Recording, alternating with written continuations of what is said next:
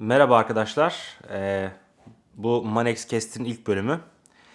Ee, Manex ekibi olarak aslında biz bir e, radyo programı gibi bir form, formatta 20-30 dakikalık fizyoterapi ile ilgili çeşitli konuların konuşulduğu bir yayın yapmak istedik. Bugün Seçkin Hocam'la birlikte aslında hepimizin e, bildiğini zannettiği yine bir tanımla başlayacağız. İşin en temelinden başlayalım dedik. İlk konuşacağımız şey fizyoterapist kimdir ve ne iş yapar? E, Birazcık şaşırtıcı bir konu herhalde hocam. Siz ne düşünüyorsunuz? Birazcık şaşırtıcı bir konu çünkü daha önce hepimiz bir şeyler konuşuyoruz. Bütün meslektaşlarımız, bütün hocalarımız hasta nasıl alınır, hasta nasıl olur, hasta ne yapılır, hasta üstünden veya ticari olaylarla alakalı konuşuyor ama biraz bence mesleki etik ve ahlakla alakalı, deontolojiyle alakalı, bizim mesleğimizin Türkiye'deki yeri ve tanımıyla alakalı da konuşmamız gerektiğini düşündüğümüz için ve ilk yayınımız olduğu için bu ilk yayına kendi meslek tanımımız ve kimliğimizle başlamak e, daha doğru olacağını düşündük. Kesinlikle. Ve e, böyle bir yayın yapmaya karar verdik. Hatta hocam e, sizin söylediğiniz şeyde hasta tanımında da bir genel sorun var galiba. Hasta kimdirin tanımında da bir sorunumuz var gibi. Bence zaten o da bir podcast yapılacak kadar geniş bir kavram. Hasta tanımı nedir? Bizim için gerçekten hasta mıdır? E, hasta nedir? Hastalık nedir? Ya da birisinin hasta olduğunu kim belirler? Aynen öyle. Veya biz hasta mı tedavi mi yapıyoruz? Hasta mı tedavi ediyoruz yoksa yaptığımız ismimizden de anlaşılacağı üzere terapi mi? Üniversitedeki derslerimizde özellikle sen hocam bunu Evet, bol evet. bol konuşuyoruz. Biz bunları değerlendirmemiz lazım. İlk önce kendi kişiliğimizi, kendi mesleki kişiliğimizi, yerini bilip ona göre sınırlarımızı belirleyip çalışmamız gerekiyor. Böylece hiçbir meslek grubuyla da bir sürtüşme içerisine girmeden e, kendi mesleğimizi çok rahat ve düzgün bir şekilde icra edebiliriz. E, aslında sadece bu söylediklerinizden bile e, şey ortaya çıkıyor.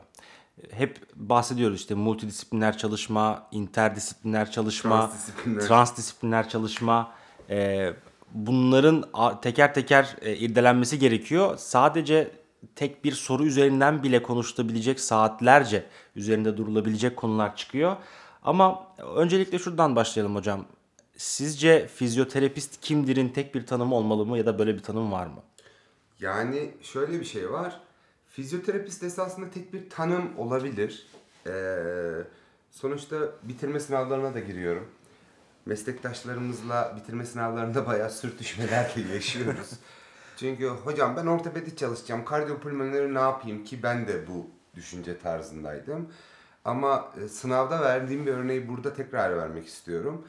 Size boyun ağrısı şikayetiyle gelen bir hasta e, akut ya da kronik bir şekilde koah hastası da olabilir. Ee, ve bu solunum kaslarını aşırı kullandığından dolayı boyun, boyun ağrısı gerçekleşmiş olabilir.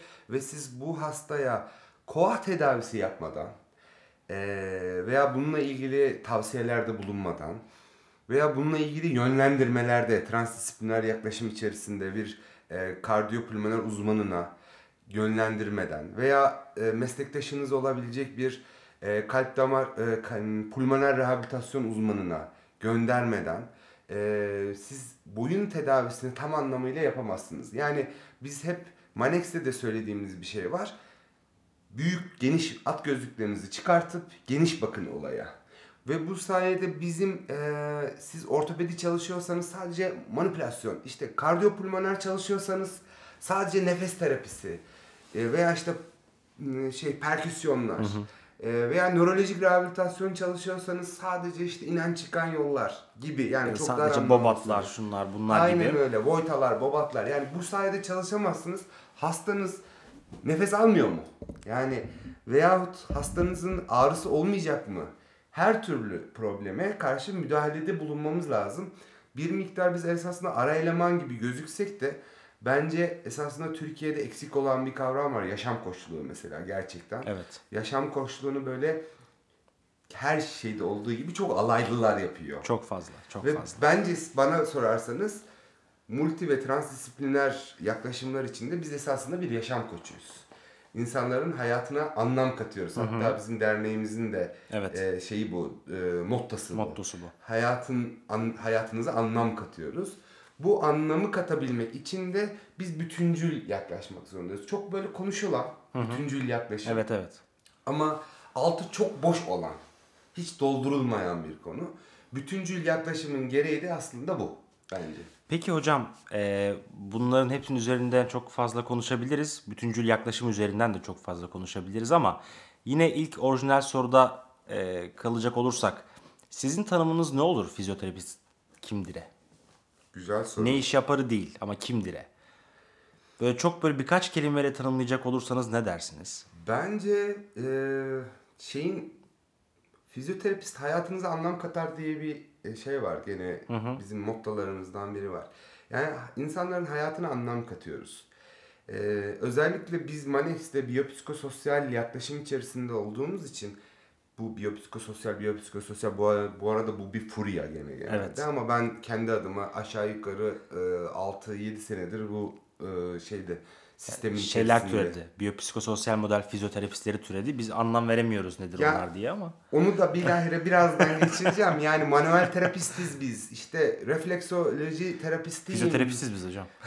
Osteopatım. Yani ben bunları kesinlikle aşağılamak için söylemiyorum. Yani herkes şey ama arkadaşlar bizim lisans mezuniyetimiz fizyoterapist. Doktorasını veyahut uzmanlığını yapmış arkadaşlar önlerine titre olarak uzman ve doktor veya profesör olan hocalarımız profesör ünvanlarını koyabilirler. Bunlar legalize bir ünvan. Kesinlikle. Ama bizim legal ünvanımız fizyoterapistiz. Fizyoterapisti. Manuel terapiyle ilgilenebilirsiniz. Baktığınız zaman ben de omurga sağlığı ve ağrı üstüne kendimi yetiştirdiğimi söyleyebilirim ve bu konuda daha spesifik çalıştığımı söyleyebilirim. Ama ben ağrı terapistiyim.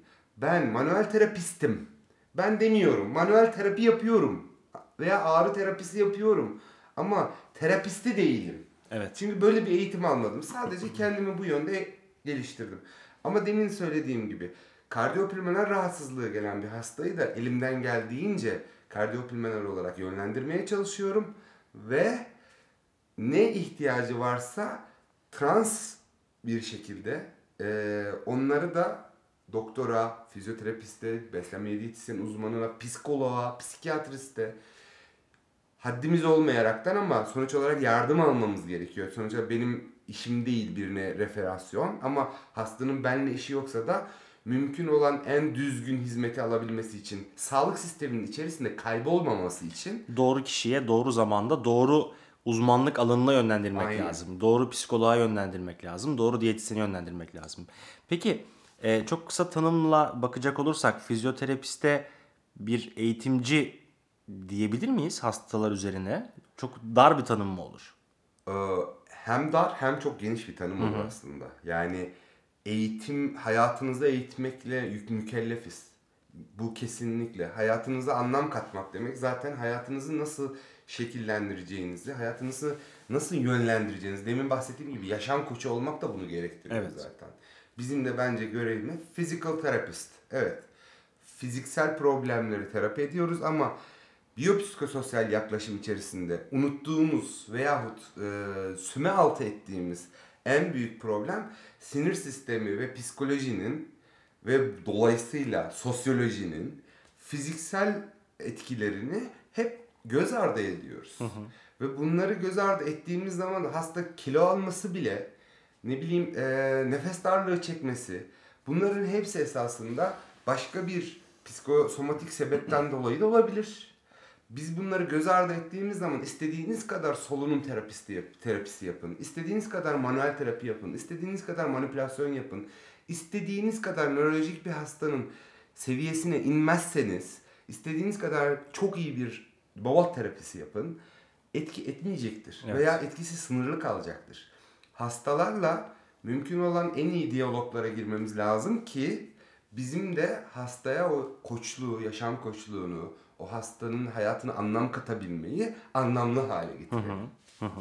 Peki e, Türkiye'deki sağlık sistemi üzerinde e, biraz biraz değil aslında bayağı hekimler ve diğerleri gibi bir algı var ve e, yardımcı sağlık personeli statüsünde geçiyoruz legal olarak. Evet. İşte fizyoterapistler, diyetisyenler, psikologlar, işte odyologlar, Hemşireler, hemşireler, e, bir sürü yardımcı, yardımcı personel, personel, yan personel, yan personel içerisinde. Ha, o, o, tanımla geçtiği Evet. için bunu söyledim. Ya bir asistif bir e, algısı var ama Evet. şimdi mesela e, fizyoterapistin yaptığı ya bizim yaptığımız işe baktığımız zaman elbette ki bir psikolog görevi görmüyoruz. Elbette ki Kesinlikle bir değil. diyetisyen görevi görmüyoruz. İlk bahsettiğimiz transdisipliner yaklaşım aslında birazcık bu gri alanların olduğunu belirten bir e, durum. Şimdi böyle baktığımız zaman bizim biyopsikososyal model çerçevesinde hem psikolojiden birazcık bilgi sahibi olmamız hem oradan birazcık buradan birazcık bilgi sahibi olmamız gerektiği gibi bir durum oluşuyor.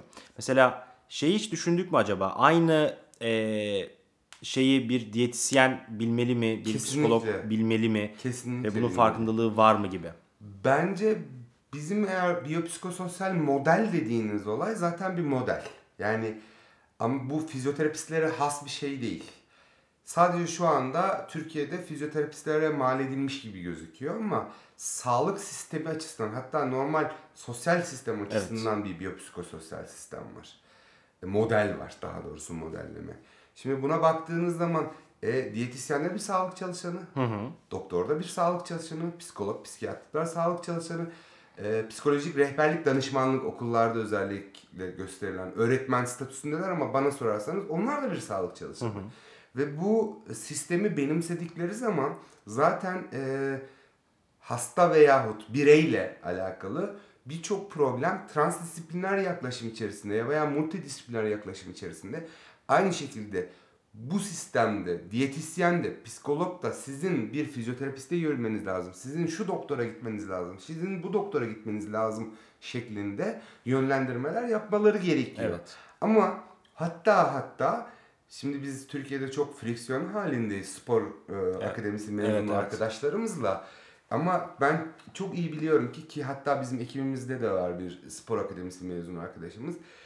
Kendi alanlarımızı, onlar da kendi alanlarını bildikleri sürece bence bir sıkıntı olmayacak. Zaten sıkıntı Türkiye'de herkesin yani mesela fizyoterapist arkadaşlarımızın, bazı arkadaşlarımızın doktorculuk oynaması, bazı eee, beslenme eğitimi almış arkadaşlarımızın bir şekilde alınıyor. Bazı eğitimlerde var çünkü bunu biliyoruz.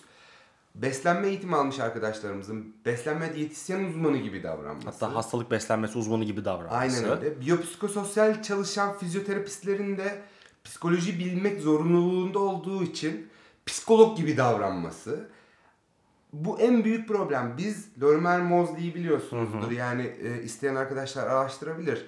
İnsan bir ağrıya veya bir duruma saf psikoloji diyorsa fizyolojiden bir haberdir diye bir lafı var. Çok da güzel bir söz. Çok da güzel bir söz. Ben çok kullanıyorum. Şimdi bunu bildiği zaman sağlık personeli fizyolojik bir süreçlerin içerisinde hasta veya birey. Bunu sadece kendiniz çözemezsiniz çünkü yeterince bir uzmanlık bilginiz yok. Ben beslenme diyetisyen uzmanı değilim.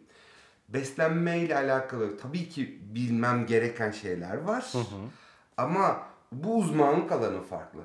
Bir spor akademisyeni kadar da ne bileyim işte egzersiz fizyolojisi belki yani keşke herkes bu kadar iyi bilse. Keşke. Bildiklerini iddia ediyorlar da yok. Yani bunu ben hmm, ekip arkadaşımdan biliyorum yani daha doğrusu. Ama e, onlar da esasında mesleklerine gerçekten hakim olsalar bu alana girmemeleri gerektiğini anlayacaklar. Cahil cesaretiyle hareket ediyoruz bazen bence. Ne kadar esasında bilgili olursak esasında bir şey bilmediğimizin farkına varıyoruz. Bu da bizim bence Türkiye'deki en temel sorun. Her şeyi bildiğimizi zannediyoruz ama hiçbir şey bilmiyoruz. Ya aslında e, şeye geliyor yine olay. E, şu an ismini unuttuğum bir teorem var. İnsan bir şeyi öğrendikçe bilmediği şeylerin daha da farkına varıyor ve mesela akademik e, çapta düşündüğümüz zaman bir insan profesörlüğe doğru gittiği zaman bir konunun bir kolunda uzmanlaşıyor. İşte menisküsün bilmem bir şeyinde uzmanlaşmış oluyor ve sadece ona çalışıyor ve onunla ilgili bile bilmediği pek çok şeyin olduğunu söyleyebiliyorken Evet. bu kadar geniş çaplı bir insandan bahsediyoruz. Hu. İnsandan bahsediyoruz. Ee, en ne bileyim açık e, en bildiğimizi zannettiğimiz kasın kasılma sistemindeki teorilerin bile değişebildiği bir ortamda bizim zaten her e, insanla ilgili tüm her şeyi %100 bilmemiz gibi bir durumun söz konusu olması birazcık garip olurdu herhalde. Kesinlikle ve sonuç olarak hem insanınla ilgili bildiğimiz şeyler değişiyor. Bu bilgilerimiz değiştikçe insana olan yaklaşımımız değişiyor. Bunun örneğini de şöyle veriyorum. Ben okula girdiğim zaman inflamasyon protokolü ICE'dı. Şu anda Peace and Love. Evet. Yani arada ICE, Rice, Price, Prices, Police şu anda Peace and Love. Ve bu e, 20 senede aşağı yukarı demek oluyor ki her 4 senede bir protokol değişmiş. Şu anda Peace and Love'ın ikinci senesindeyiz.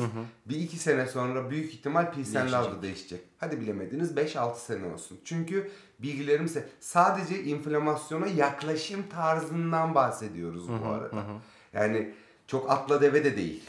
Bildiğimiz bir inflamasyon sürecinin yaklaşımından bahsediyoruz. Böyle olduğu için de sürekli gelişen bir şeyde benim 20 sene önceki okul bilgilerimi hala kullanıyor olmam biraz abesle iştigal oluyor. Evet. Yani şey gibi 20 sene önceki telefonları şu an kullanıyor olmak gibi bir Evet, duruma Nokia çıkıyor 30, bu. 33 onu hala kullanan Evet. biri var mı bilmiyorum. Yenisi tatlı ama eski 33 onlardan ya da Panasonic'lerin Tabii tabii böyle tuğla şey telefonlarından gibi, onu öyle. kullanmakla eşdeğer bir şeye geliyor aslında bu. Evet, retro çalışabilir ama güzel olabilir. Olabilir yani. ama sağlıkta retro biraz biraz sıkıntı hocam. Peki Peace and Love dediniz. Ee, bizim e, üniversitedeki öğrenci arkadaşlarımız bilirler. Hatta bununla ilgili gif de yapmışlar. Fizyoterapist ne iş yapara geldiğimiz zaman hocam fizyoterapist dokuyla mı sevişir? Ne yapar Peace and Love'la? ya da Dokuyla. fizyoterapist ne iş yapar hocam? Fizyoterapist ne iş yapar? Ya deminden beri konuştuğumuz bir şey var. Yani bütüncül yaklaşmak zorundayız. Peki fasyalar mı bu bütüncül yaklaşmaktan bahsettiğiniz şey? Yok bütün hocam. Bütün. Yani fasyadır, iç organlardır, her şey bir bütün. Ya asıl çalıştığımız olay bizim vücudumuzu kontrol eden yer sinir sistemi. Şimdi sinir sistemi olduğu için ya zaten biyopsikososyal sistemin güzelliği burada. Aslında baktığınız zaman sinir sistemi üzerinden nörofizyolojik müdahaleler temelli. En azından bizim yaptığımız uygulamalarla. Verdiğimiz işte e, Onur Hocam daha iyi bilir. Her girdi, proprioception dediğiniz şey işte bütün vücuttaki girdilerin yorumlanması şeklinde düşünüyoruz biz. E, görsel girdi, vestibüler girdi, e, kokleer girdi, okulomotor girdi. Yani bunların hepsi ni bir bütüncül olarak düşünüyoruz. Şimdi bu şeyde peace and love dediğiniz olay evet dokuyla sevişiyoruz. Yani love, love yapıyoruz. Seviyoruz. Sevişmek Seviyoruz. şey. Karşılıklı dokular da bizi sevsin dokular da istiyoruz. bizi sevsin istiyoruz. Yani kanırtmıyoruz. Aynen öyle. Ama bu fizyolojik süreçlere saygı gösteriyoruz. Fizyolojik süreçleri seviyoruz. Burada da barış aslında devreye giriyor. Yani Aynen Peace öyle. and Love'a ismini boşuna bence düşünmemişler. Yani Evet. isminde de zaten bunlar geçtiği için. Ee, bunu açıklaması da aynı şeye geliyor teker teker kelime Evet aynen. harflere yani baktığımız ilk zaman. öncelikle peace dediğiniz olay akut inflamasyon safhasında yani dokuyla bir barışık olun. Yani ilk önce bir sevin, saygı gösterin. Sevgiyle saygı çünkü birlikte Evet. ilerler. Ondan sonra gene sevin. Yani anlatabiliyor Yani başında da sevgi var, sonunda da Sonunda sevgi var. Barış da sevgiyle gelir. Evet. Sevgi sonucunda da barış olur zaten. Kesinlikle, kesinlikle. Peki hocam, e, fizyoterapi e, şöyle bir sorudan yola çıkayım. Diyelim ki e, grade 2 menisküs yaralanması olan bir hastamız geldi. Bu hastaya biz tedavi yapıyoruz. Hastanın çeşitli şikayetleri var. E, MR raporlarına baktık. E, hasta hastanın bir ağrısı var, e, fonksiyon kaybı var. Biz bir rehabilitasyon programını aldık hastayı. Hasta iyileşti. Peki biz burada yaptığımız şey menisküsü iyileştirmek mi oluyor? Bir tedavi mi yapıyoruz? Ne yapıyoruz fizyoterapist Tedavi olarak? değil nedir? zaten. Te- adımızın bu içinde olay? var zaten tedavi diye bir şey yok. Biz terapi yapıyoruz. Vücut kendini kendini iyileştiriyor. Sadece bazen iyileşme mekanizmalarını bir şekilde çalıştıramıyor vücut. Yoksa vücut mükemmel bir varlık. Ama tabii ki o kadar çok şeyle uğraşıyoruz ki. Yani günlük hayatta hele büyük kentlerde yaşayan e, insanlar olarak o kadar çok problemlerle uğraşıyoruz ki. Yani trafikte gitmek bile baş, bakarsanız başta başına bir stres. İstanbul için. İstanbul için. En azından. Ankara'da da var. Ankara'da da azıcık var. var. Bursa çok kötü.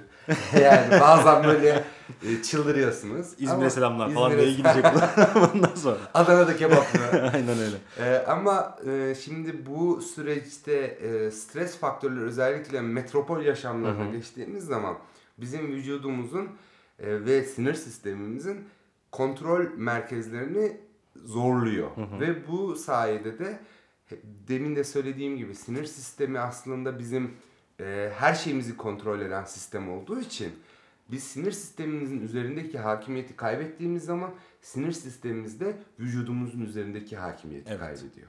Ve biz böylece ne yapıyoruz? İşte biyopsikososyal sistemde sosyal olarak, psikolojik olarak ve biyolojik olarak biz peace and love'ı da kullanarak biyo tarafta, psiko tarafta ve sosyal tarafta transdisipliner yaklaşım içerisinde bütün ekip arkadaşlarımızı kullanarak doktorlarımızı, diyetisyenlerimizi, psikologlarımızı ama tabii bunu toplumun da hazırlanması Evet. gerekir. Yani psikoloğa gönderdiğin zaman ben deli miyim demeyecek bir sosyokültürel seviyeye de ulaşmamız lazım. Ama bunu da gene bütün sağlık personelleri beraber yapmamız lazım. Bu sayede eee, hastayı veyahut bireyi biz bir terapetik programa alıyoruz. Çünkü kırık mesela doktor için. Evet bunu kırık doktor geliyor internal fiksasyon yapıyor. Bunu tedavi etmeye çalışıyor. Kırığın tedavisini yapıyor. Kırığın tedavisini yapıyor. Ama bundan sonraki o kırığın iyileşmesi ne doktor yapıyor ne terapist yapıyor. Vücut kendi kendine yapıyor. Aynen öyle. Ama bunu iyileşme mekanizmalarında problem varsa mesela diyabet çok basit güzel bir örnektir buna. E, romatoid artrit olabilir. Yani genel vücutta bir sistemik problem de olabilir. Dokusu bazlı bir problem olabilir. Bir problem varsa ama bu psikosomatik bir problem de olabilir. İlla fiziksel bir karşılığı olmak zorunda değil. Bu e, iyileşme mekanizmalarını tam randımanla çalıştıramıyorsunuz. Aynı diyabette olduğu gibi. Anksiyetesi olan bir hasta iyileşme mekanizmalarını iyi çalıştıramaz. Çalıştıramaz. Çünkü nöroimmün sistem diye geçiyor artık. Ve bu sayede de bizim esasında yaptığımız olay vücudu o iyileşme mekanizmalarına rahatlatıcı veyahut iyileştirme mekanizmalarının kilitlerini açıcı müdahalelerde bulunarak insanın ve bireyin veya hastanın artık ne derseniz kendi kendini tedavi etmesini terapetik yöntemlerle sağlıyoruz. Bununla ilgili hocam benim e, hatta beraber oldukça fazla konuşuyoruz bununla ilgili. E, Benim vermeyi sevdiğim bir örnek var. İngilizce ve Türkçe karşılıklarına bakmak lazım. Çünkü biz biraz sağlıklı Türkilizce konuşuyoruz. yani e, mesela İngilizce'deki fizyoterapinin karşılığı fizyoterapi ya da physical therapy diye geçiyor. E şimdi biz e, tedavi kelimesinin İngilizce karşılığı treatment. Treatment. Şimdi biz e, fizyoterapistiz. Yaptığımız şey fizik tedavi oluyor. Evet. Ama yurt dışında physical terapistler Terapi physical treatment yapmıyor. Yapmıyor. Physical treatment diye bir şey yok, Yok. çünkü ortalıkta. Terapi yapmaktır. Evet. Hani tedaviyi de işin içine kapsayan aslında daha bir çatı te- terim bu. Aynen öyle. Ama buradaki tedaviyi işte yanlış anlamamak lazım. Dediğiniz gibi biz örnek ver, verdiniz, kırıklar örnek verdiniz. Ellerimizle kırıkların uç, ucunu birleştirmiyoruz iki ucunu ya da e, kova sapı yırtıkta parmağımızı içeriye sokup kova sapı yırtığı yerine yapmıyoruz ya, İtmiyoruz. itmiyoruz. Veya oraya bir tane yapıştırıcı sürüp onu yapıştırmıyoruz. Ya da menisküsteki yırtık white zone'daysa biz bunu tedavi ediyoruz demiyoruz gibi. Aynen yani öyle. hani hala, hatta Aynen ağrısı varsa biz bunu çok eğleniyoruz buralarda. Artı mesela bakacak olursanız Hipokrat dediğiniz insan hani Aa, tıp, evet. tıp Hipokrat'tan geliyor. Esasında İngilizce karşılığı bizim mesleğimizin physical therapist diyoruz ama esasında biz bana sorarsanız ilk sorduğun soruya tekrar dönüyorum. Evet. Bizim görevimiz ne? Esasında biz eski zamanların healer'ıyız.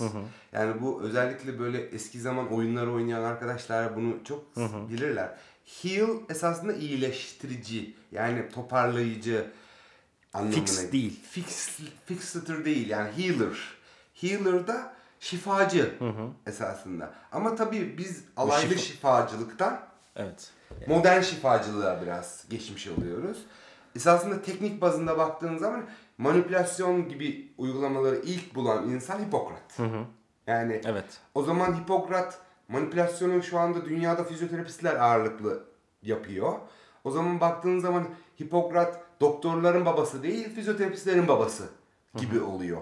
Ama dediğim gibi bu bir özelleşme şeklinde demin senin söylediğin gibi aşağı doğru geçtiği için yani artık sadece diz uygulaması, diz ameliyatları yapan doktorlar var. Hatta sadece menisküs ameliyatları evet. yapan doktorlar var. Fizyoterapistler içerisinde kardiyopulmoner e, rehabilitasyonda çalışan arkadaşlar oldu. İşte ortopedik rehabilitasyonda çalışan sporcu. Ya bu böyle artık mecburen sosyal ihtiyaca göre bir e, basamaklanma ve mesleki e, şeyler, Uzmanlıklar. uzmanlıklar ve ayrımlar olmak Ayrımlar. zorunda kaldı. Çünkü her şeyi hepimiz aynı anda bilemeyiz. Ondan dolayı da baktığınız zaman tıp dediğiniz olay e, Hipokrat'tan geliyorsa aslında Hipokrat bizim babamız. Evet. Hatta burada hocam sizin söylediğiniz çok güzel bir şey vardı. Hipokrat şimdiki zamanın hem psikoloğu, Evet. hem diyetisyeni, hem fizyoterapisti, hem hekimi. Hekimi. Aynı zamanda eczacısı. Aynı zamanda da eczacısı evet. Yani çünkü her healer dediğiniz olay m, şeylerle bitkilerle herbal e, karışımlar yapıp ilaç da yapan insan. Evet. O yüzden baktığınız zaman eczane, eczacı da oluyor. Yani hep bütün tıp sektörünün babası esasında Hipokrat. Evet. O yüzden doktorlara mal etmek veya şu anda sadece doktorluğu bir e, sağlık sisteminin tepesine koymak bana sorarsan yanlış bir olay. Çünkü yani yeri geldiği zaman e, fizyoterapist de o hasta merkezli yaklaşımın lideri konumunda olabilir. Psikolog en da azından yurt dışında. Bizde olmazsa. evet, ideal sistemden İdealist, bahsediyoruz. evet, Psikolog da olarak. onun lideri olma, olabilir. Diyetisyen de onun lideri olabilir. Hekim de hasta bazlı yönetimin lideri olabilir. Aynen öyle. Yönetimsel bazda bir lider- liderlikten bahsediyoruz bu arada. Karar verme mekanizmasındaki liderlikten bahsetmiyoruz. Aynen öyle. Yani özellikle sporda mesela benim çalıştığım takımlarda lider her zaman fizyoterapisttir. Çünkü e, yeterli tıbbi bilgiye sahip, yönlendirmeleri herkesle yapabilecek sosyokültürel seviyeye sahip bir e, şey takım elemanı olmaya müsait tek adam sporun içerisinde esasında fizyoterapisttir. Ve gerek sporcularla, gerek yöneticilerle, gerek antrenörlerle en fazla vakti fizyoterapist Evet. şey yapar. Sağlık sisteminin menajeri esasında fizyoterapisttir. Sorumluluk anlamında doktor olabilir ama takım lideri baktığınız zaman Fizyoterapist oluyor. Hocam o zaman e, fizyoterapist ne iş yaparı şöyle e, bir cümleyle toparlayabilir miyiz? E, fizyoterapist vücudun iyileştirme mekanizmalarını e, yeri geldiği zaman tetiklemek için e, uygun rehabilitasyon programını uygulayan kişi diyebilir miyiz? Çok mu basit olur? Çok basit olur. Yani bu kadar konuşmanın üstüne zaten hani biz bu programı belli standartta yapmak zorundayız.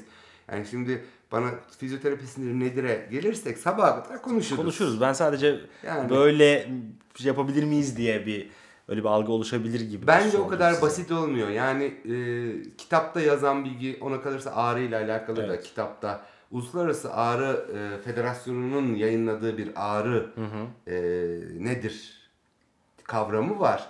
Bunun üstüne bile saatlerce konuşulur. O yüzden fizyoterapist dediğiniz olay fiziği terapi, terapi ya çok geniş bir kavram. Yani bu kadar basit indiremeyiz. Yani bir cümleyle, bir kelimeyle yapmak zorunda olabiliriz.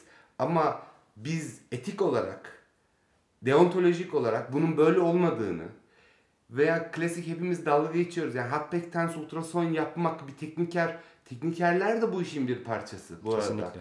Ama e, bunun bu kadar basit olmadığını ve mesleğimizin değerini bilmek zorundayız. Ama bunu bilirken de donanımlı olmayı da ihmal etmememiz lazım. Çünkü ne kadar donanımlı olursak, ne kadar diğer meslek gruplarıyla ilgili de fikir sahibi olursak hem kendi mesleki sınırlarımızı o kadar iyi koruyabiliriz, yeri geldiği zaman savunabiliriz. Hem de deontolojik olarak tıp etiği açısından diğer meslek gruplarının sınırlarına girmeden o gri alanda kalabilmeyi, o ip cambazı gibi ipte yürüyebilmeyi de bilmemiz gerekiyor ama aynı bunu yapabilmek için de diğer tüm meslek gruplarının da aynı hassasiyette olması gerekiyor. Aynen öyle. Ha, biz biyopsikososyal modeli birazcık hani sahiplenmiş olduğumuz için bunun öncüsü belki olabiliriz. Evet. Bu yaklaşımla davranarak ki e, temas içerisinde bulunduğumuz tüm e, sağlık çalışanlarıyla biz bunu yapmaya çalışıyoruz. Gri zonun içerisinde en fazla giren biziz. Evet. Ne yazık ki bu böyle. En çok dayağı yiyen de biziz. En çok dayağı o yüzden de biliyoruz. Çünkü herkes o gri zonu vermek istemiyor. Kendi alanı gibi olsun istiyor. Ama bütün branşlarla o gri zonun içerisinde bizim çok payımız var. Bizim kendimize ait çok az payımız var. Esasında oralar da bizim de. Yani bu artık sizli bizli bir kavram yok çünkü. Evet. Gri zon diyorsun. Yani siyah değil, beyaz değil, kırmızı değil. her şeyin karışımı bir yer. Bu yüzden biz de oradayız. Bunun merkezindeyiz hatta. O merkezi kimseye aştırtmamamız için, bizim de aşmamamız için çok donanımlı olmamız lazım. Ee, bunu belki en güzel özetleyecek şey bizim e, kliniğin kapısında yazıyor hocam değil mi? Evet. Leave your ego behind the doors. Aynen öyle. Egonuzu bu kapının dışında bırakıp bu içeriye girin gibi bir cümle yazıyor bizim e, kapıda. Evet. E, belki de tüm önce kendimiz için. Önce kendimiz için. Önce Kendimizden kendimizde. başlamamız lazım Çünkü, çünkü. hani öğrenci arkadaşlar için biz de aynı eğitim aldık. Aslansınız kaplansınız diye e, eğitim alıyoruz. Doğru ama onu da Altın o aslan olabilmek için e, yara almak lazım biraz. önce bir aslan yavrusu olmak lazım. Ondan Evet. sonra aslan oluruz yani. Aynen ondan öyle. gene bir İstiyorsan sonra kaplan da olursun, çakal da olursun. O çok önemli değil. Tilki de olursun. Aynen öyle. Ama onu olabilmek için ilk önce bir doğman lazım. Doğmadan olmuyor. Olmuyor. Kesinlikle hocam. Ee, arkadaşlar Manex Cast'in ilk bölümünü böyle biraz tamamladık. Bizim de ya ilk bölüm olduğu için biraz belki konudan dağıldık ama çok bence açıklayıcı Sürçü- evet, sürçülisan ettiysek de affola. kesinlikle. Ee, bundan sonraki yayınlarda böyle güzel konular planladık sizler için. Onlar için de beklemede kalın diyelim. Konuklarımız da olacak. olacak. Güzel konuklarımız. Güzel konuklarımız olacak. da olacak ilerleyen zamanda. Ee, daha kaliteli işler yapacağız. Ee, sonuç olarak bu deminden beri konuştuğumuz bir konu var. Meslek olarak daha iyi olalım. Ve temelde emin olun bizim öğrenci arkadaşlarımız, bizimle birebir ders işleyen arkadaşlar bizi daha iyi anlayacaklardır. Biz bunu lafta değil gerçekten yapmak istiyoruz. Bu amaç uğruna da bunları sizle paylaşmak durumundayız. Bu iş için de elimizden geldiğince bunların kalitesini arttırmaya Ee, çalışacağız. çünkü genel olarak şöyle de bir algı oluyor hocam. Son olarak bu, bundan biraz bahsedeyim. Ee, geçenlerde yaşamıştık. Ee, üniversitede bir dönem boyunca ders anlattık, anlattık, anlattık. Ondan sonra bir arkadaşımız bir e, kliniğe ziyarete geldi. Hocam hakikaten de anlattıklarınızı yapıyormuşsunuz dedi. Bir, boşuna konuşmuyoruz herhalde hocam değil mi? Yani biz kendi yapmadıklarımızı anlatmıyoruz ya da laf olsun diye bir şeyi e, politik olarak doğru olsun diye söylemiyoruz. Biz söylediğimiz her şeyi yapmaya çalışıyoruz. Söylediğimiz Yaptığımız her şeyin arkasındayız. Yaptığımız her şeyi de söylemeye çalışıyoruz. Ee, biraz idealist bir e, bakış açısıyla aslında bunları yapıyoruz Aynen. değil mi? Aynen öyle. Ve bu idealistliği de bütün meslektaşlarıma ve bütün öğrenci arkadaşlarıma tavsiye ederim. Eninde sonunda kazanan siz ve biz oluruz. Kesinlikle hocam. Ee, o zaman arkadaşlar kendinize iyi bakın. Kendinize iyi bakın. Bir sonraki yayında o zaman görüşmek üzere. Görüşmek üzere aynen.